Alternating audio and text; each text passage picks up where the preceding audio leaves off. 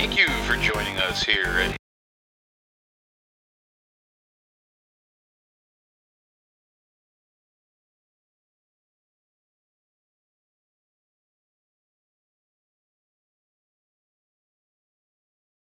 His Hardline. You can find us at www.hishardline.com. With God at the driver's seat, I am Jason, your co-host. You're listening to 1% or Less with him. Let's get started. Good evening, ladies and gentlemen. It is March 12th, Saturday. It is 2022. Welcome to His Hardline, and you are listening to 1% or Less with him. And I want to say thank you for joining us.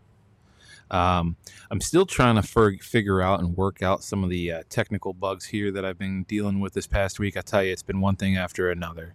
I mean, between the you know not being able to publish my episodes on Podbean to finally getting that figured out, and then I was having to switch out my modem with my internet provider, and then when I finally got that squared away, and I put my new modem in, which is pretty much a plug and play, and then you go on their app and I tell you what, and then you you know get it activated and and then I listened to some repeats of uh, a, p- a couple podcasts after that and it just sounded like my I tell you what, it's just been one thing after other. It sounded like my um, signal was fading in and out there uh, on the new Wi-Fi modem box. So I'm not taking any chances. I decided to just take uh, disconnect my laptop away from the Wi-Fi for a moment, and I'm just having it tethered to my iPhone's, uh, you know. Um, 5G or whatever the heck it's got on there. So I just don't want to take any more chances of having uh, poor quality in the uh, sound because I, I, just that's just it's not a good look. But anyway,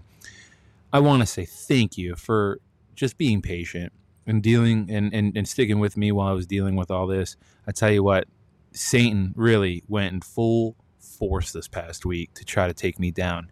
And like I said, that son of a gun can keep doing what he's going to do. But you know what? One thing that I'm going to keep doing is I'm going to keep getting up because that's what we do. we keep getting up and we keep fighting that fight because this is the Lord's fight. And guess what? At the end of the day, God wins. We just have to have the perseverance to keep getting up and pressing forward. With that said, because of the time change for tomorrow, as you all know, I get up super early, typically 2 a.m. But because of the time change, I got to account for that lost hour. So I have to wake up at 1 a.m. tomorrow. So I'm going to I don't want to sound like I'm rushing this, but I am going to blast through this reading of chapter 11, which is the raising of Lazarus. And we're going to part ways until tomorrow, and I'll have some more time. So let's get started. It reads in chapter 11, John chapter 11, excuse me. Now a man was ill, Lazarus from Bethany, the village of Mary, her sister Martha. Mary was the one who had anointed the Lord with perfume oil and dried his feet with her hair. It was her brother Lazarus who was ill, so the sisters sent word to him, saying, Master, the one you love is ill. When Jesus heard this, he said, This illness is not the end is not to end in death, but is for the glory of God, that the Son of Man or the Son of God may be glorified through it. Now Jesus loved Martha and her sister and Lazarus. So when he heard that he was ill, he remained for two days in the place where he was. Then after this, he said to his disciples, Let us go back to Judea. The disciples said to him, Rabbi, the Jews were trying, just trying to stone you, and you want to go back there? Jesus answered, Are there not twelve hours in a day? If one walks during the day, he does not stumble because he sees the light of the world. But if one walks at night, he stumbles because the light is not in him.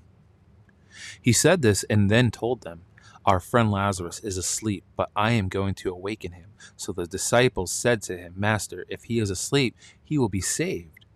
But Jesus was talking about his death, while they thought that he meant ordinary sleep. So then Jesus said to them clearly, Lazarus has died, and I am glad for you that I was not there, that you may believe. Let us go to him. So Thomas called Didymus, said to his fellow disciples, Let us also go to die with him.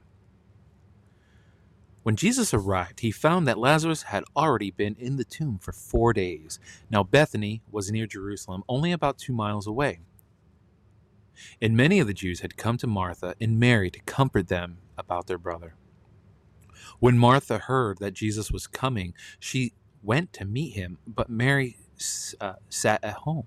Martha said to Jesus, Lord, if you had been here, my brother would not have died. But even now I know that whatever you ask God, God will give you. Jesus said to her, Your brother will rise. Martha said to him, I know he will rise in the resurrection on the last day. Jesus told her, I am the resurrection and the life. Whoever believes in me, even if he dies, will live, and everyone who lives and believes in me will never die. Do you believe this? She said to him, Yes, Lord. I have come to believe that you are the Messiah, the Son of God, the one who is coming into the world. When she had said this, she went and called her sister Mary, secretly saying, The teacher is here and is asking for you. As soon as she heard this, she rose quickly, went to him, for Jesus had not yet come into the village, but was still there. Martha had met him. So when the Jews were with her in the house, comforting her, comforting her, saw Mary get up quickly and go out. They followed her, presuming that she was going to the tomb to weep there. When Mary came to where Jesus was and saw him, she fell at his feet and said to him, Lord, if you had been here, my brother would not have died. When Jesus saw her weeping and the Jews who had come with her weeping, he became disturbed, perturbed, and deeply troubled, and said, Where have you laid him? They said to him, Sir, come and see. And Jesus wept. So the Jews said, See how he loved him? But some of them said, Could not the one who opened the eyes of the blind man have done something so that this man would not have died? So Jesus, perturbed again, came to the tomb. It was a cave, and the stone lay across it.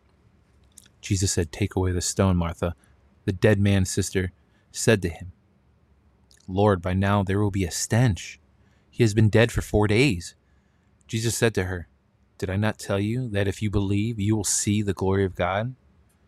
So they took away the stone. And Jesus raised his eyes and said, Father, I thank you for hearing me.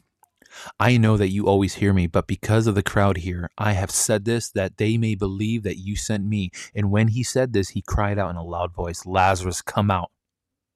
The dead man came out, tied hand and foot with burial bands, and his face was wrapped in cloth. So Jesus said to them, Untie him and let him go.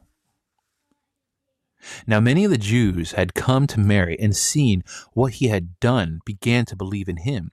But some of them went to the Pharisees and told them what Jesus had done. So the chief priests and the Pharisees convened the Sanhedrin and said, What are we going to do? This man is performing many signs. If we leave him alone, all will believe in him, and the Romans will come and take away both our land and our nation. But one of them, Caiaphas, who was the high priest that year, said to them, You know nothing, nor do you consider that it is better for you that one man should die instead of the people, so that the whole nation may not perish? He did not say this on his own, but since he was a high priest for that year, he prophesied that Jesus was going to die for the nation, and not only for the nation, but also to gather into one the dispersed children of God. So from that day on, they planned to kill him.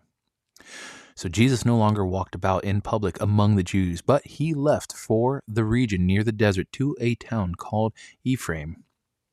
And there he remained with his disciples. Now the Passover of the Jews was near, and many went up from the country to Jerusalem before Passover to purify them themselves. They looked for Jesus and said to one another as they were in the temple area, What do you think? That he will not come to the feast? For the chief priests and the Pharisees had given orders that if anyone knew where he was, he should inform them so that they might arrest him. And that concludes the reading of chapter 11. And so, ladies and gentlemen, um, I believe I skipped a little forward here just to see how many books there were in John because I was curious. I think there's 21, if memory serves me. I, I looked a couple days ago. And I think after I get done with the reading of John, excuse me, what I planned on doing is going forward when I do these chapter a day readings, I'm going to start picking different chapters that resonate with me. Because, like I said, I read one every day. And I think whatever one I'm going to read that day is what I'm going to read again that evening. Because then I will have something that I can reflect on all day. Lord knows I got 12 hours to do so. and so I'm going to read that chapter that day and probably many other chapters, but I'm going to I'm going to find one that resonates with me that day. And I'm going to read it on the air. And it's not going to go in order, so I'm not going to start from, you know, chapter 1 in one book and go all the way through. I might read something from Genesis or maybe something might strike me in Revelations. I don't know. It'll be a surprise, I guess, right? But after I get through the book of John, that's what I plan on wanting to do.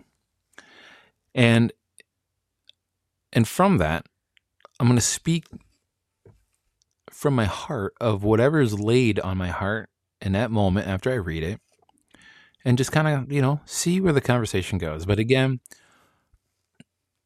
I'm going to basically do what I have to do to stay within the 15 minutes because, again, I don't want to go over the 15 minutes. My biggest goal is to stay within 15 minutes because 1% or less with him is 15 minutes or less, right? And so, again, I always implore everybody spend at least 15 minutes a day praying to God, right? Praying to Jesus. Talk to him like he's a friend, like he's sitting next to you in the passenger side of the car. Talk with him like a like a true friend, right? It doesn't have to be anything formal. Same thing with God. You don't have to always fold your hands and say, "Oh, Father, where art thou?" No, it doesn't have to be like that. You know, when I talk to God, I say, "God, today, please be with me next to me while I drive my semi." Not just today, but tomorrow and the next day and all the days preceding.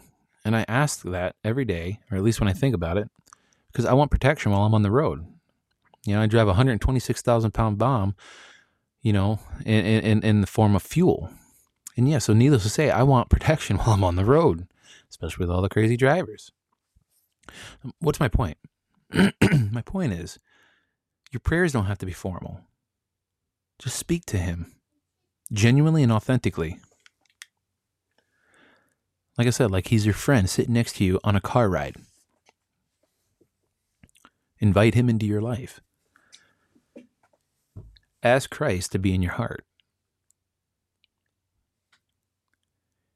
When you ask Christ to be in your heart, be a willing and open recipient of Christ in your heart. Not just don't just speak shallow words but be willing to invite Christ in your heart.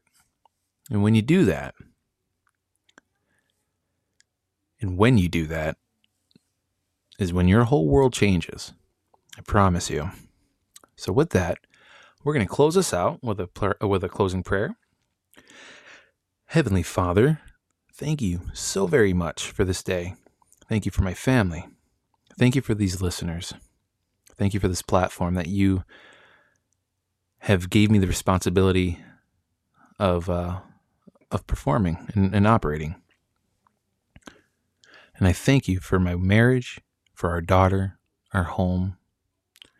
And I just pray, Lord, that as I continue to read the Bible, I pray that you continuously will always give me more understanding so that I may be able to absorb more of your wisdom. And I pray that those that are listening to it absorb your wisdom as well. Help me do the will that you want me to serve you under. And I pray all this in your Holy Son's name, Jesus Christ. Amen. With that, I want to bid all of you adieu. Have a wonderful evening. God bless. And we will see you tomorrow with another his Hard Line 1% or Less with Him Bible reading. Have a good night. And maybe if I'm feeling a little squirrely, we might do a His Hard Line quick look. I don't know. We'll see. But until then, have a good night and enjoy your Saturday.